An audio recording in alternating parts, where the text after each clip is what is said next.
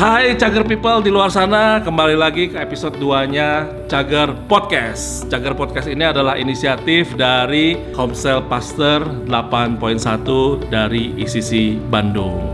Nah, kali ini kita mau obrolin tentang Creative Couple yaitu salah satu acara yang diadain atau diselenggarain oleh ICC Bandung tanggal 14 sampai 15 Februari 2020. Hadir bareng kita keluarga-keluarga luar biasa Eh jangan lupa bahwa acara kali ini di-host oleh gua Dako Chan dan Miming. Nah, detailnya seperti apa? Tentu setelah yang satu ini. Chugger Podcast. Good soul, good manners, great atmosphere, and sweet family. Halo Cager People, so balik lagi ke episode kedua kali ini Cager Podcast bersama gua Dako Chan dan Miming. ya hadir bareng-bareng kita kakak-kakak yang sangat ganteng, sangat cantik kali ini yaitu Cager Couple ya kita bilang Cager Couple aja ya. Ada Kak Gideon dan Kak Sani. Hai. Halo, salam buat Cager People. Halo Cager People, Nah, pada Cager nggak hari ini? ambiar. Nah, kemudian ada pasangan kedua yang cager juga yaitu Kak Monik dan Kak David. Halo, apa kabar? Halo Cager People. Eh, Gimana cager juga? Oke, nah Cager People ini adalah dua pasang yang kemarin juga bareng-bareng eh, hadir di acaranya eh, ICC Bandung yaitu Creative Couple. Nah kita mau ngobrol-ngobrol sama mereka nih kira-kira apa-apa aja yang bisa dibagiin dari dua hari acara ini. Yang pertama tentu kita mau coba tanya eh, di hari pertama itu ada topik tentang namanya When Sorry Is Not Enough ya, Ming ya. Ya. Oke, nah tapi sebelumnya coba bisa diceritain dulu kenapa kita ngadain ini dan juga sekaligus tanya aja langsung ke Kak Gideon atau Kak Sani gimana? Yes. Nah, yang bikin keren tuh memang senior pastor eh, Kanala juga Kak Victor menjadi pembicara di acara ini. Yang bikin gua kagum tuh mereka tuh dengan jujurnya dan gamblangnya tuh menceritakan apa yang terjadi eh, dalam kehidupan pernikahan mereka gitu. Apa kekurangan mereka, apa kelemahan mereka tuh mereka tuh melepaskan semua atribut kependetaan mereka atau kepastoran mereka. Mereka tuh benar-benar sebagai pasangan suami istri yang memang benar-benar normal seperti yang kita alami sehari-hari. Nah, Jadi kalau kalau kita belajar pun langsung dari contoh kehidupan ya kan? jadi bukan jadi bukan teori contoh kan. kata orang gitu atau misalnya perkawinan orang lain, tapi justru dari pengalaman pernikahan mereka sendiri gitu. Nah, mungkin langsung aja Kak Gideon dan Kak Sani ini pasangan yang dari dulu hot banget ya kan kalau di foto selalu pengennya saling pangku memangku gitu ceritanya. Bisa bagiin dong ke kita coba di hari pertama ini ya balik lagi eh, topiknya adalah when sorry is not enough. Oh ya sebelumnya udah berapa tahun merit nih? Udah berapa abad maksudnya? Saya dari 2010 BC. Oh iya. Serem banget ya. Pantesan kelihatannya agak agak antik nih, Mas. agak kayak dinosaurus sih. Udah pernah dibalsem dulunya ini. Oh, berapa tahun, Kak? Berarti 10 2010 ta- 10 tahun sekarang menuju ke 10 tahun. Wih, keren keren keren. Nah, bisa dibagiin mungkin ke Cager People di sana apa nih dari hari pertama yang kira-kira eh, pengalaman pribadi dan sebagainya yang bisa dijadiin eh, satu apa ya refleksi juga ke Cager People di sana. Eh, kalau dari yang pertama itu kan eh, Kanala sama KF itu eh, banyak mention mengenai bagaimana salah satu atau karakter mereka itu ada yang dominan. Nah, Iya. Jadi biasanya tuh minta maaf tuh kan nggak mudah ya. Apa pun karakternya sebenarnya, tapi terutama sama yang dominan itu lumayan sulit karena mungkin nggak biasa minta maaf. Tapi di dalam keluarga, eh, terutama pernikahan, pasti kan salah satunya harus merendahkan diri dan eh, expressing regrets itu ya harus minta maaf. Ya. Nah buat saya sama Sani, kayaknya memang saya ya yang lumayan Susah banget. susah banget Ego ya, ego cowok ya, Iya, atau ego iya. suami ya. Dan selalu benar memang ya. Oh, selalu benar. Ya selalu Merasa- benar istri. Cuman yang selalu banyak salah memang saya, suami. Nah memang sulit banget untuk saya tuh minta maaf. Nah tapi ya puji syukurnya uh, istri saya Sani tuh yang ujungnya biasanya ngajak untuk berdamai. Wih. Jadi ada selalu ada salah satunya yang uh, merendahkan diri lah. Jadi kalau sampai hari ini saya 10 tahun bisa akhirnya tercapai itu berkat istri saya yang Waduh, mungkin waduh, waduh. 90 persennya merendahkan diri siapa pun yang salah dia dia yang apa merestitusikan merekonsiliasikan hubungan kita. Oh. Jadi yang terutama sih memang itu ya dalam uh, permintaan maaf, dalam uh, apa eh, rekonsiliasi, salah satunya harus ada yang mau untuk merendahkan diri, untuk Mengalah ya. mengalah, punya tujuan satu supaya keluarganya tetap menjadi bisa role model buat anak-anaknya ya. Oke. Wah itu contoh yang bagus banget. Kalau dari Kasaninya gimana kak? Kalau saya ya sama-sama belajar lah ya. Maksudnya pernikahan itu kan proses pembelajaran seumur hidup. Nggak bukan berarti oh udah 10 tahun berarti udah expert banget enggak juga. Masih belajar terus setiap hari. Jadi untuk meminta maaf pun eh, memang itu pembelajaran banget ya. Harus belajar, harus eh, belajar mengalah. Karena nggak harus eh, memenangkan argumen itu bukan berarti menang. Jadinya ya buat saya sih belajar aja terus gitu. Jangan pernah jangan pernah bosen gitu. Jangan pernah merasa ah udahlah kayaknya enough lah enough. Enggak gitu. Nggak pernah ada kata cukup lah selalu belajar gitu Nah, kalau menurut Kak Monik sama Kak David eh, gimana gitu dan berapa lama kalian sudah menikah? Kita udah menikah 11 tahun. Bener ya? Ya- yakin ya? Bener ya? Yakin. Yakin ya? 100%. Coba lihat kalender. orang yang sama ya. sebulan. Berapa detik? Nah, menurut kalian gimana? Eh, apa gitu yang Ini bisa dibagiin ke Iya. cagar people. Kalau menurut saya sih idem sama persis banget apa yang mau diomongin itu persis banget sama yang Gideon ngomong. Kalau sisi, sisi sisi cowok memang susah ya, sisi cowok. berarti semua di sini sama ya? Bahkan termasuk eh, hostnya sendiri juga ya? gitu ya? Sama ya? Enggak, soalnya gini PR-nya Itu bawaan cowok berarti ya? Eh, kalau makanya waktu kemarin Ada bawaan bayi, ada bawaan cowok. Kanala bilang ngomong sorry sorry emang yang bikin kita kesel tuh bukan soal ngomong pasangan kita ngomong Oh. sorry ya tapi lu bener-bener ngerasa Say sorry nggak? bener salah nggak gitu jadi sorrynya tuh bener-bener dari hati gitu ya bukan dari mulut doang Iya, gitu Sama kayaknya udah. ada ada pengalaman-pengalaman apa nggak yang akhir-akhir ini pas bisa dibagiin? Atau apa yang mungkin eh, Kok jadi gue? Gak apa-apa, apa-apa. Emang kalau MC itu begini kebiasaan. yang paling sering bikin berantem. Kalau dari kami yang paling sering bikin miskom itu Bukan apa ya? Bukan Mungkin bukan mogli. bagasi ya. Bagasi bawaan. Bener ya. Memang setiap orang bawa bagasi masing-masing, bawa kebiasaan dari masing-masing keluarganya, bawa ya budaya dari masing-masing budaya eh, keluarganya, standarnya mungkin beda masing-masing. Itu yang mungkin ya. Perbedaan itu yang sering kali jadi bikin konflik. Ya cuma ya itu tadi. Ini lewat yang kanal bagian itu PR banget buat kita terutama saya sih terutama yang cowok ya Kebanyakan sih lebih ke miskom ya karena beda standar, Eh, beda standar keluarga. Keluarga saya itu lebih tertata, lebih eh, etikanya juga ya udah pembatasan-pembatasan etika lah jauh lah gitu. Sedangkan keluarganya David tuh leb- jauh lebih santai gitu. Bebas. Sedangkan eh, David lebih lebih fleksibel, saya orangnya lebih kaku gitu. Jadi itu penyesuaian. Memang pernikahan itu eh, perlombaan untuk saling ngalah. Kalau David bilang harus apa? Banyak pengampunan ya Fit ya. Iya. Ngampunin, lupa, ngampunin, lupa. Perlombaan, perlombaan mengalah itu benar. Perlombaan saling mengalah. Ngampunin lupa, ngampunin lupa sampai lupa ngampunin. Kalau kata Kanala tadi halal bihalal setiap hari ya. Eh benar, perlombaan saling ngalah. Kalau udah eh, kesel pasti ada, tapi ya tadi juga dikatakan ya sama Kak Nala sama Kak Evi bahwa pernikahan ini asalnya dari eh, Tuhan yang kasih gitu. Jadi saya sel- selalu ingat, saya udah janji mau sehidup semati karena itu udah disebutin, oh ya ngalah, oh ngalah. janji di depan Tuhan ya Sudah janji. Ya, memang susah buat dia minta maaf. Kadang-kadang suka maksa.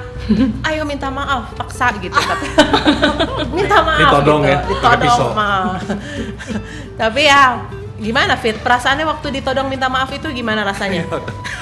Ada alat-alat tajam. Nodongnya pakai alat-alat tajam. Ada koleksi benda-benda tajam di rumah mungkin. Justru suka yang tajam. Oh. Ya itu PR banget lah. Itu apa yang kemarin di Kanala omongin tentang nomor satu expressing regret, terus tentang accepting responsibility, tentang offering to make restitu- restitution, tentang genuinely repenting and express to change the behavior, terus tentang terakhir tentang requesting forgiveness. Ya. Itu PR banget buat kita. Eh buat saya, sorry. Gak apa-apa kok tenang, banyak temannya di sini kak. Apa ya itu aja ya? Eh, ya ini ini pelajaran bagus. Ya tinggal kita everyday buat cobain buat praktis itu ya. Karena ini sumur hidup. Ini pasti kita temuin sumur hidup. Konflik, perbedaan itu temuin sumur hidup di pernikahan kita. Nggak peduli umurnya pernikahan masih muda atau sampai puluhan tahun pun pasti ini tetap ada. Kuncinya sih jangan menyerah dengan sa- pasangan kita ya jangan menyerah satu sama lain tetap berjuang Betul, betul.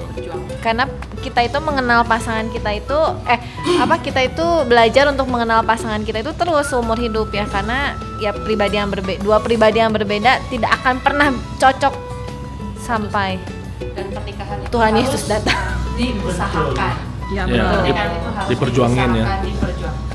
Nah, ini kan ceritanya udah pada 10 tahun, 11 tahun gitu kan. Terus itu kemudian ngalamin kemarin eh, sharing dari Kanala tentang eh, apa namanya? Sorry is not enough itu.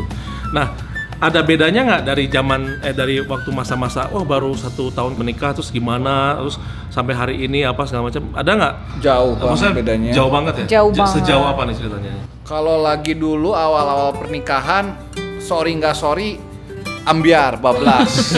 Jadi ya udah nggak ada nggak ada rekonsiliasi, pokoknya jalan lagi, udah udah sama-sama lupa, jalan lagi, nanti ribut lagi, karena nggak diselesaikan nggak diselesaikan. Jadi hal yang sama ya, lagi. kebanyakan Betul, gitu ya. Nanti kembali lagi dengan hal yang sama, karena kedua-duanya kayaknya merasa udah beres hari itu tapi nggak diselesaikan sampai ke akarnya gitu jadi nggak pernah Betul. ada penyelesaian betul. hanya menunggu waktu tiba-tiba dar lagi melakukan hal yang sama lagi ya. iya betul Tapi makin ke sini ya kita makin belajar eh, itu tadi ya. Sebenarnya waktu kita mencoba merekonsiliasikan itu, mencoba menyelesaikan itu, mencoba get through apa yang lagi kita hadapi bersama-sama, itu sebenarnya kita lagi dalam proses saling mengenal ya San ya. betul banget Jadi waktu kita bisa get through satu masalah yang mungkin satu masalah yang kecil lah, misalnya ngomongnya tinggi gitu, terlalu do-nya terlalu High tinggi, pitch. Ya, pitch tinggi, Pak. betul. itu padahal enggak loh biasa aja loh Kayaknya cewek-cewek problemnya gitu ya, sama ya. tapi waktu itu bisa diselesaikan, itu tuh jadi kita mengenal oh ternyata istri saya tuh memang pita suaranya udah ya. udah do.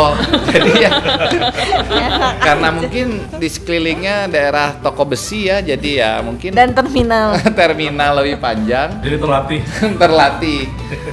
Jadi ya itulah proses demi proses kita semakin kenal ya istri saya seperti apa, sukanya apa, kalau nggak apa-apa pengennya eh, enaknya untuk kita bisa masuk selah, cie selah, biar bisa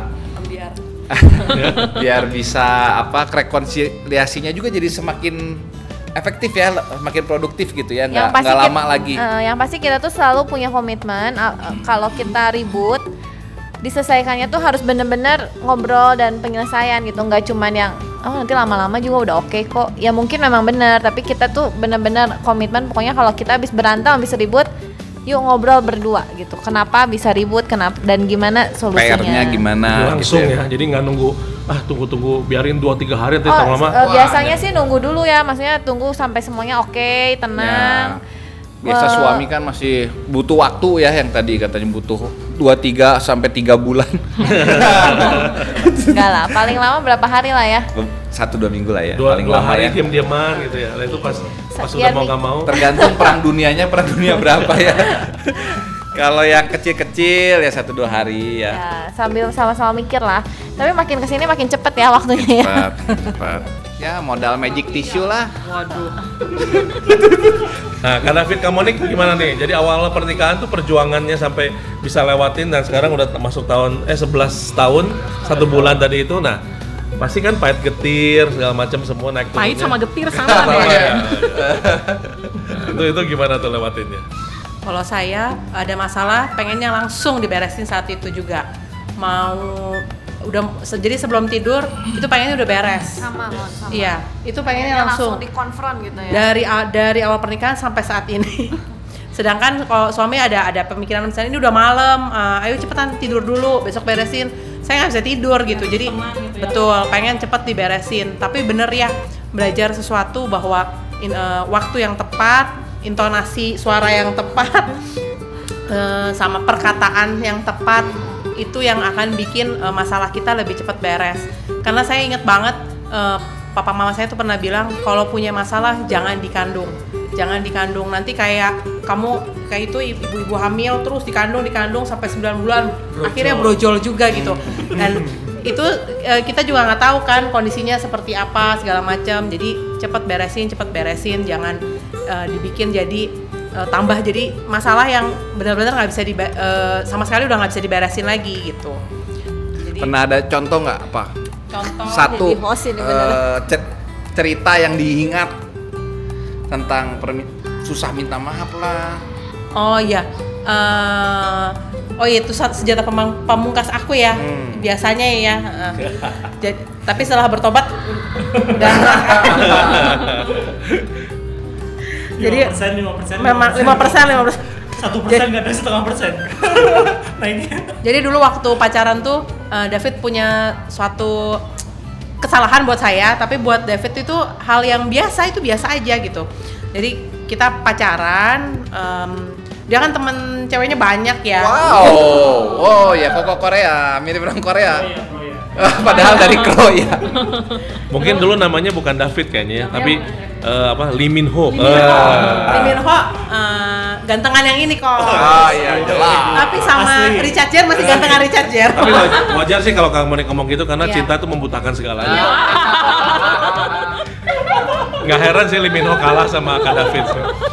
Jadi saya tuh sel- su- selalu ngungkit-ngungkit kejadian yang dulu gitu.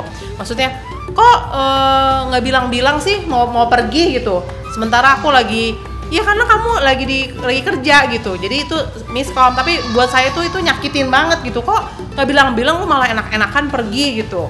Dan eh, itu dibahas lagi. Terus eh, ada yang cewek-cewek ngirimin surat cinta dia.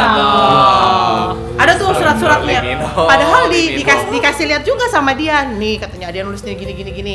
Terus kan mungkin ada penambahan-penambahan kan dia lupa ngasih tahu gitu. Saya pas buka lacinya masih pacaran ya, tapi udah nikah Panas tuh ya, dipunaskan. Kenapa? Udah nikah dibalas sama ini? Monik gitu. Oh, dibalas Oh, sama.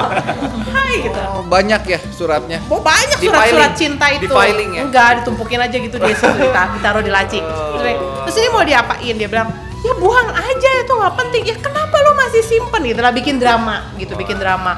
Jadi memang memang itu tuh akhirnya jadi eh, ternyata jadi bumerang buat kamu ya Fit ya yang di- dia sih nggak mau minta maaf apa sih nggak mau minta gini ya sorry ternyata itu salah ya gitu buat gue sih itu nggak salah gitu dia bilang gitu Buat dia biasa-biasa Buat aja dia ya. bisa-bisa, oh jadi kalau Udah- udah pergi nggak sering ngomong ya, sama gua surat. itu itu salah itu salah itu itu itu benar gitu saya bilang jadi dia selalu Iya kan eh, itu bukan bohong tapi buat saya itu tetap suatu kebohongan gitu Kan nggak ngomong sama dengan bohong gitu.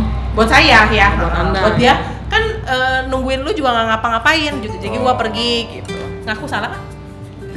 Oh yang saya penasaran masih disimpan suratnya? Oh udah dibuang. Kan eh, konseling pernikahan nggak boleh ada yang simpen-simpen. Bahkan David harus minta maaf sama saya. Kita waktu itu gimana? Cium tangan.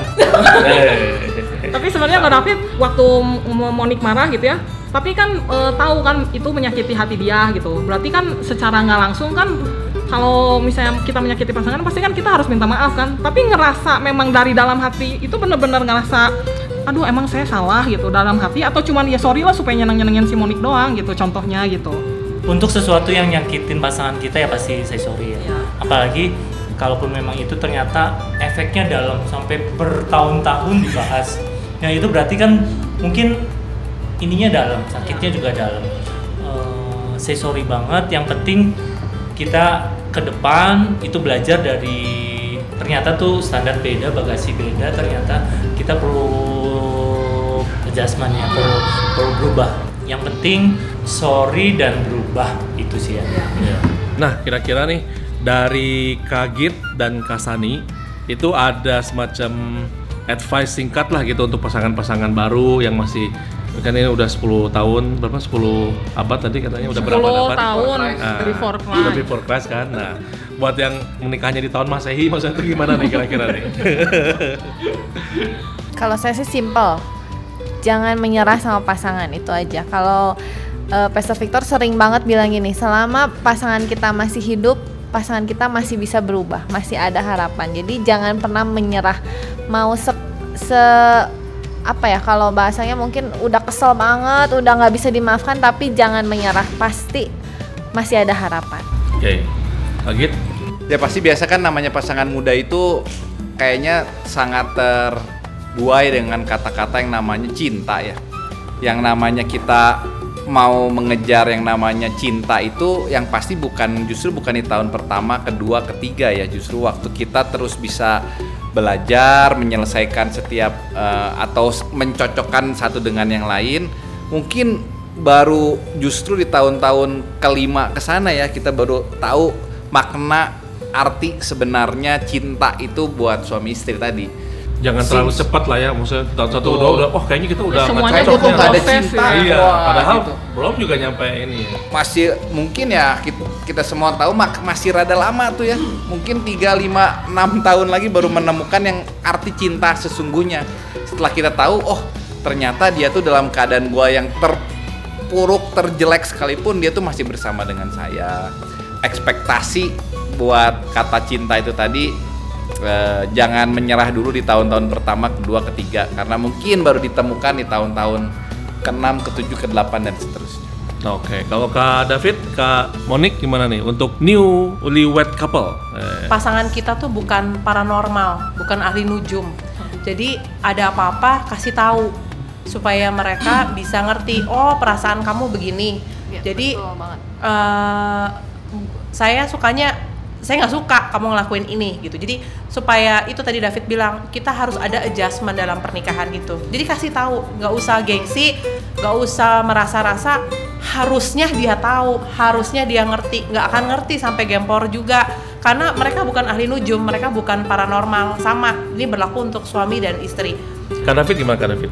When you forgive, you heal, and when you let go, you grow. Oh, ya, iya. ya. Ya ketika Artinya?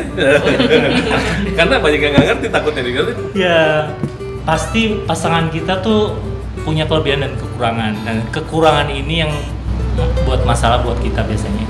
Ketika itu kita let go kita forget itu kita grow. Kita udah forgive tapi diungkit-ungkit terus kita nggak grow. Kita masih di situ. Heal tapi nggak grow. Jadi when you forgive you heal. And when you forget you Luar biasa. Suka banget tadi waktu Kak David Kak Monik bilang eh, bahwa pernikahan itu adalah perlombaan untuk saling mengalah. Ya karena memang mengalah itu sebenarnya hal yang paling susah untuk dilakuin. Oke, sekarang kita masuk ke topik yang berikutnya ya. Bagaimana Kak David dan Kak Monik itu melihat seks itu dalam sebuah keluarga? Apakah itu hanya sekedar sebuah kewajiban, bahkan yang parahnya jadi beban atau sebuah wah ini sebuah enjoyment luar biasa. Nah, kita pengen dengar sharing hal yang simple, yang praktis. Jangan bilang amjar ya. Ya, kalau ambiar. Seks penting banget lah. Apalagi buat cowok, cowok biasanya itu kebutuhannya lebih tinggi. Cuma beruntung saya punya pasangan yang lebih tinggi kebetulan. lebih lebih tinggi lagi ya. Jadi levelnya lebih tinggi lagi. beruntung banget punya pasangan yang bisa ngimbangin, bahkan bisa melewati. Oh iya. Melewati target ya. Eh, jangan-jangan kok David emang tiap hari naik sepeda juga, bukan? Kan kata Kanala kalau naik sepeda tuh jadi wah Nah, gitu. kalau cycling ya. Iya, oh jadi iya. lebih lebih dari ekspektasi ya. Jadi- Wah tadinya seminggu satu kali, oh seminggu tujuh kali hajar gitu ya. Tiap hari. Setiap hari ya. Setiap hari ambiar ya. Coba kalau jalan kaki masih benar nggak kadang? nggak cuma kretek-kretek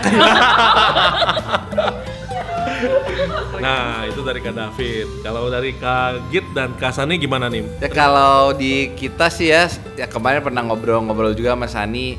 Jadi pernah ada satu masa tuh, wah itu krisis juga tuh di kita berdua karena dua-duanya kan kerja. Jadi capek, udah pulang ke rumah capek. Jadi anak-anak juga tidurnya kan masih bareng tuh. Kita kan rumahnya studio apartemen ya. jadi tidurnya masih bareng. Jadi harus wah kalau mau nungguin anak-anak tidur sampai malam banget.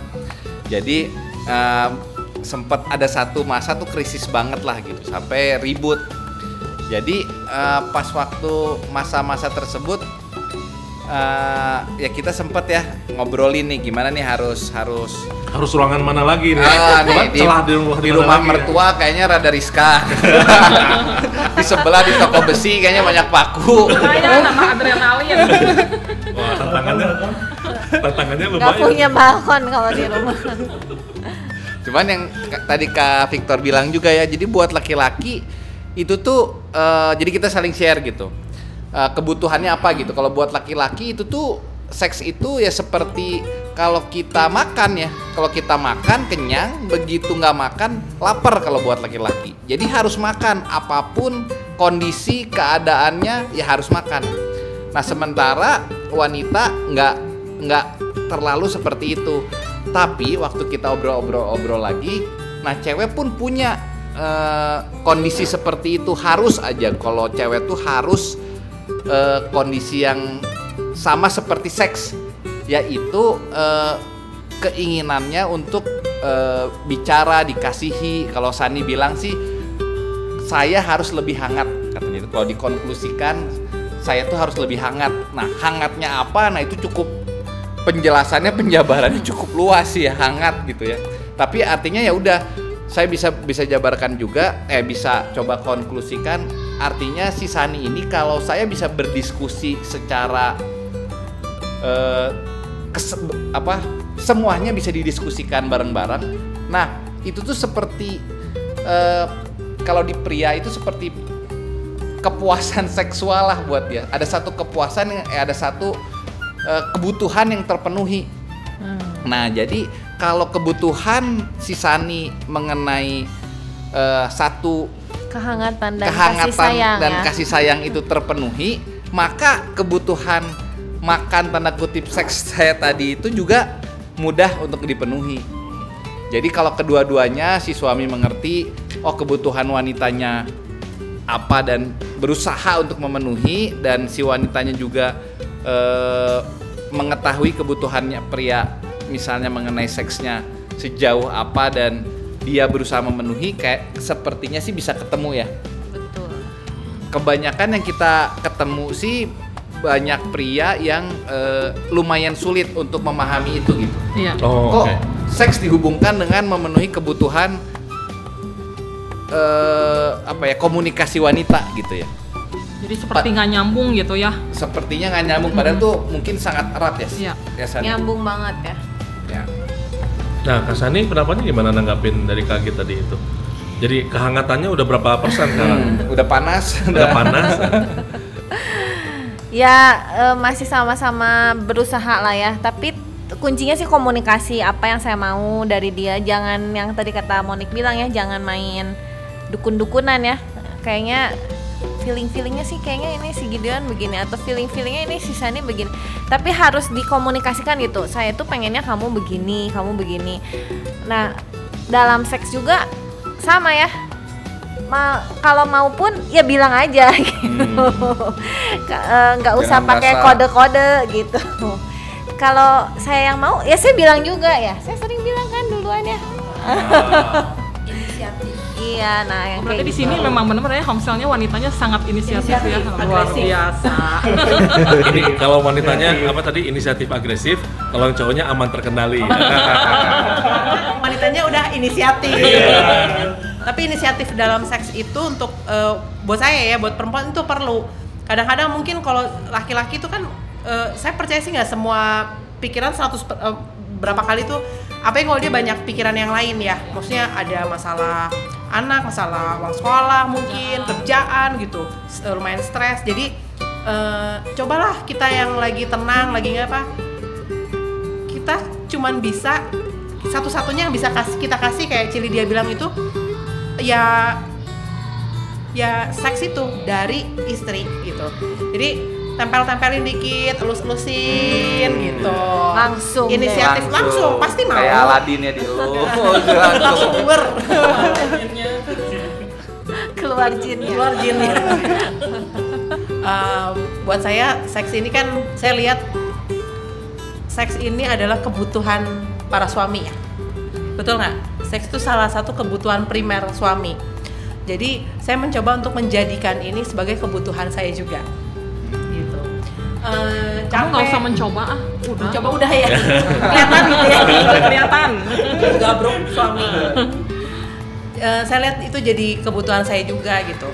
Jadi buat saya jadi seks itu relax gitu. Em, capek hilang dengan seks. Maksudnya susah sih mungkin buat buat beberapa teman saya yang perempuan juga seperti itu kayak wah gila ya lu kok bisa ngomong gitu sih gua mah enggak gitu ya itu mindset aja itu mindset aja saya biar biar eh, kadang-kadang masalah mm, lagi marahan Bisa, Bang, bisa lagi marahan. diselesaikan dengan seks. Kan, Bisa, kan bisa. katanya lebih bagus ya adrenalin lagi meningkat Iya. lagi tinggi tingginya jadi- Sambil lebih- nampar ya. enggak dong Oh, enggak, ya, rugi dong kita. Adalah tambahan. Terus kan eh, ya itu aja sih saya lihatnya eh, jadi jadinya seperti itu. Sampai saat ini puji Tuhan terpenuhi. Mungkin saya mungkin nggak bisa memenuhi yang yang lain ya donya mungkin masih tinggi gitu. Jadi ya. Re bukan do lagi. re bukan re bukan do lagi. Donya udah do yang sono ya. ya itu kita bisa komunikasiin mungkin mungkin ya bisa berapa eh, jadi dari dari seks gitu. Terus para suami istrinya dibantuin pasti capek di rumah apalagi ngurus anak. Anak-anak nempelnya sama mami. Jadi dibantuin istrinya. Kalau suami saya bantuin saya terus eh, kalau saya belum eh, tolonglah gini. Ya dia inisiatif gitu. Atau diperintah juga nggak apa-apa perintah aja gitu supaya nanti menuju seks itu lancar jaya. Jadi istrinya tuh nggak terlalu kecapean Nggak ya. terlalu Masih capek. sanggup melayani gitu ya. betul. Iya nah kalau kaget sama kak Sani Kalau yang saya simple-simple yang praktis buat cagar couple eh kan balik lagi kalau pria itu tadi kebutuhan utamanya memang seks. Kalau wanita itu memang harus kembali ke komitmen untuk memenuhi eh, kebutuhan suami ini. Nah, nah biasanya kalau kita kalau saya pribadi sih saya cari apa ya yang bikin saya eh, excited gitu untuk melakukannya. Nah, jadi saya biasanya senang mengeksplor sesuatu, entah itu Entah itu Baskin and Robin, asik. tapi Kecap, jadi nggak nggak lengket, susah bersih bersih. Kayaknya kalau Cirebon biasa terasi, Jack. Nasi jamblang. Tapi kan kalau sama pasangan sendiri kan bebas. Saya harus bisa menikmati sama pasangan sendiri. Jadi saya suka explore sama suami ini. Kita kita mau pakai apa ya hari? ini?" ya gitu. Jadi buat ya harus bikin eh, seks itu fun, tapi asal sama pasangan sendiri gitu. Kita harus cari sisi-sisi yang menyenangkan gitu. Apalagi kalau buat istri ya, kalau buat istri kan aduh jangan dijadikan beban, jadikan sesuatu yang menyenangkan gitu. Mungkin dicari tempat di balkon, di teras rumah malam-malam. Jangan nanti diintipin. aja udah di mana aja di selama ini Pengen tahu aja. Dengarkan podcast podcast berikutnya.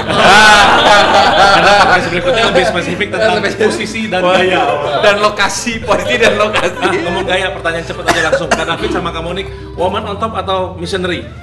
Eh, woman on top kalau kaget dan Kak Sani Woman on top. Momen on top atau gaya balon tadi? Wah ini bener-bener luar biasa banget Oh ya gaya balon juga loh. Enak loh, Mom. balon. diakhiri dengan gaya balon Apalagi sampai kayak mau meletuskan balon.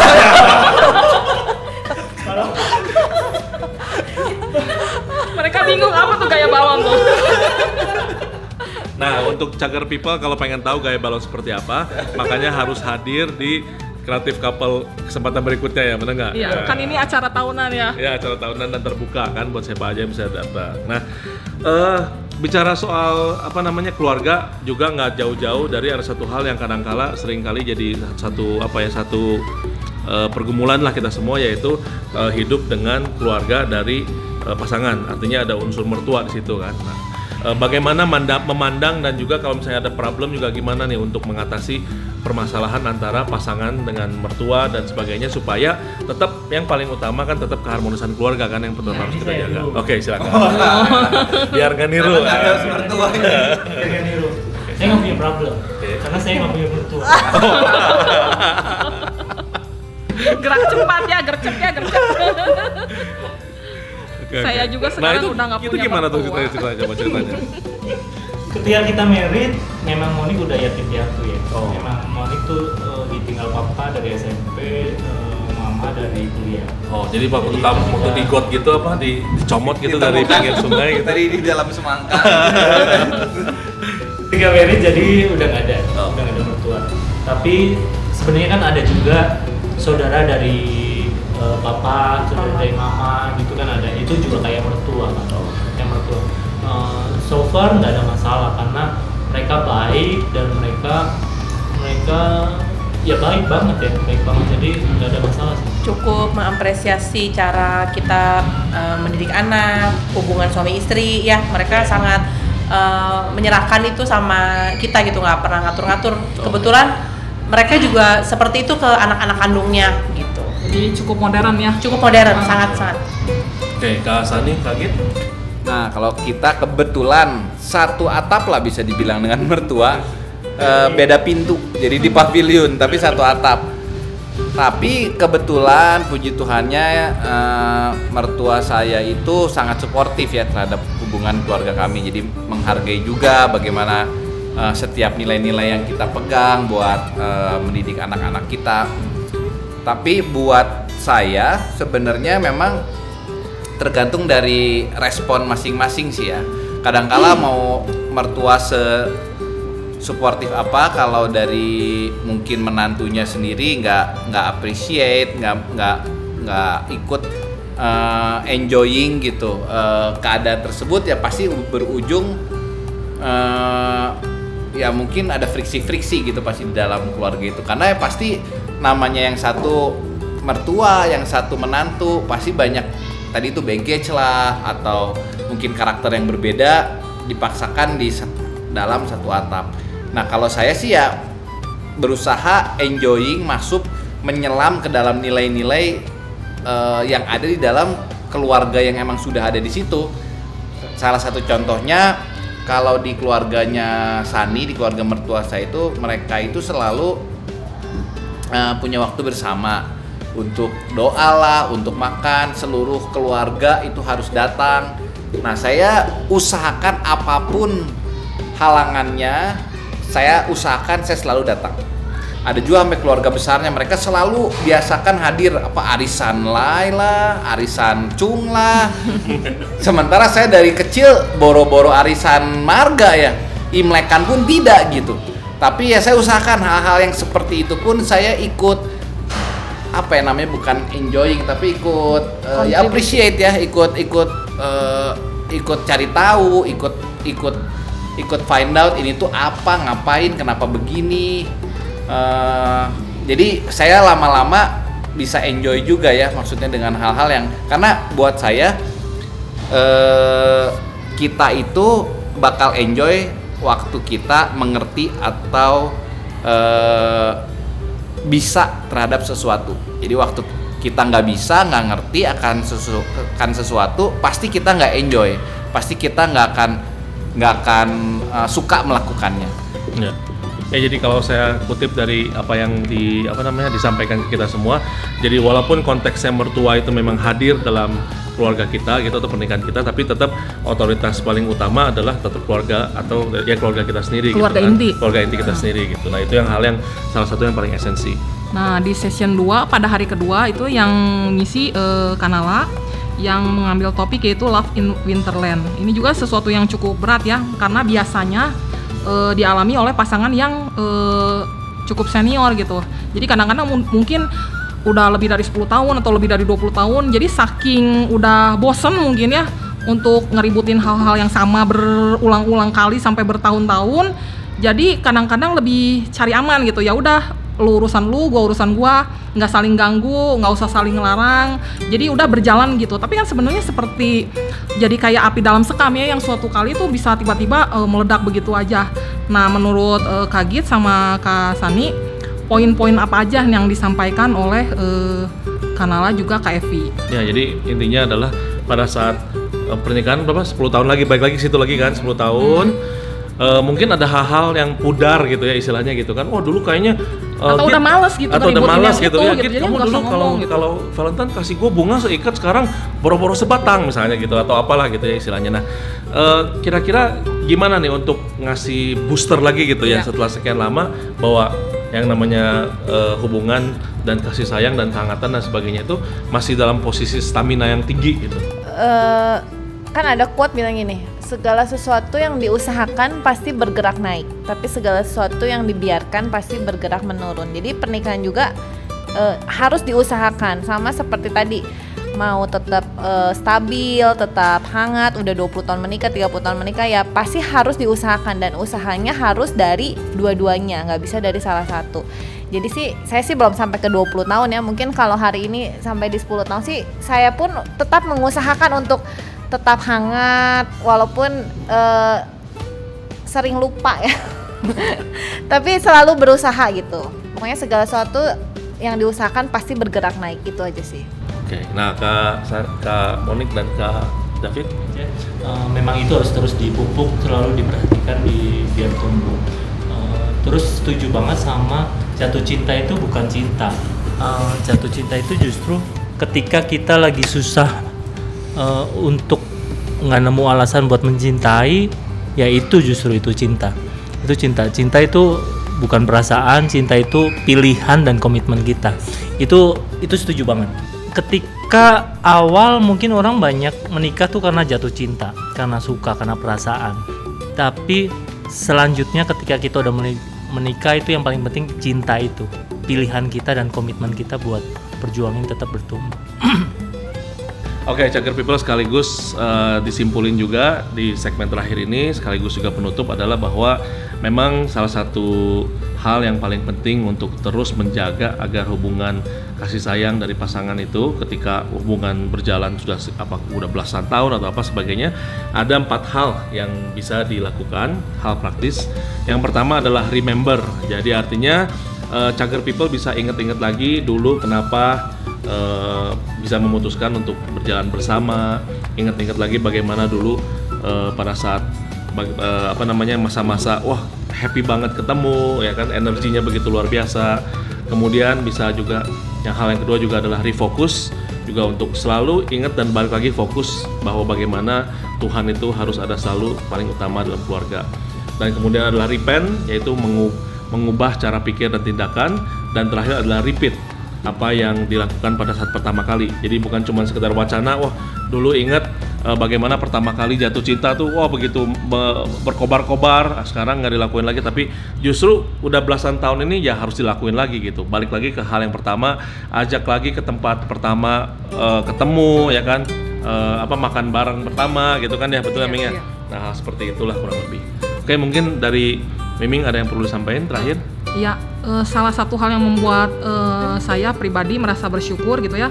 Dengan pernikahan yang udah sekian lama itu, nggak harus sampai mengalami love is a winterland ya. Jadi jangan sampai eh, menghadapi hal seperti itu. Jadi kita bisa banyak belajar gitu, eh, supaya kita tetap memupuk eh, apa-apa hal-hal baik dalam pernikahan, supaya tetap hangat dan eh, harmonis eh, di dalam Tuhan.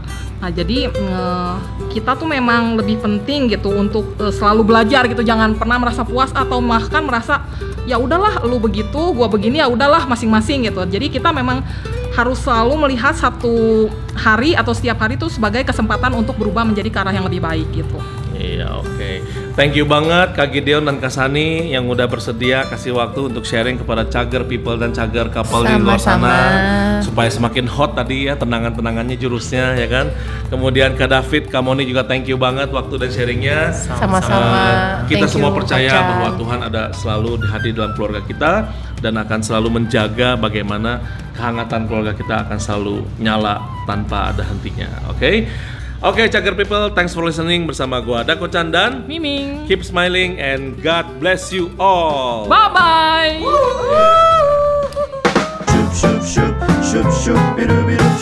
Chugger Podcast. Good soul, good manners, great atmosphere, and sweet family.